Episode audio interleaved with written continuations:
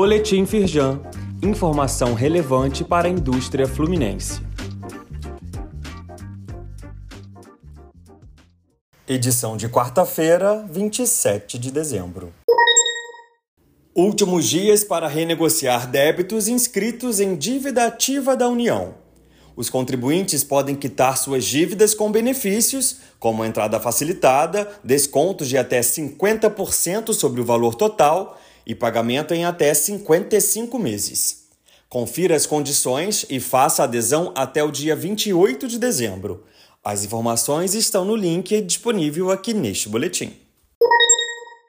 290 milhões de reais disponíveis para vendas em editais públicos. O mapeamento é composto por editais abertos pelo governo do estado e pelas prefeituras fluminenses.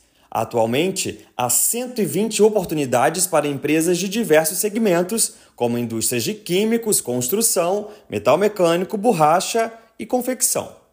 Confira a lista completa no portal Firjanpec. O link está neste boletim. Conheça o projeto da Copapa, que recebeu menção honrosa no Prêmio Firjan de Sustentabilidade 2023.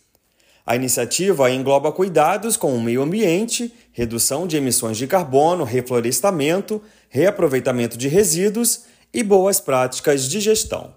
José Magno Vargas Hoffman, presidente da Firjan Noroeste, destaca o empenho da empresa localizada em Santo Antônio de Pádua em torno da pauta ESG. Leia mais no site da Firjan. Saiba mais sobre essas e outras ações em nosso site www.firjan.com.br e acompanhe o perfil da Firjan nas redes sociais.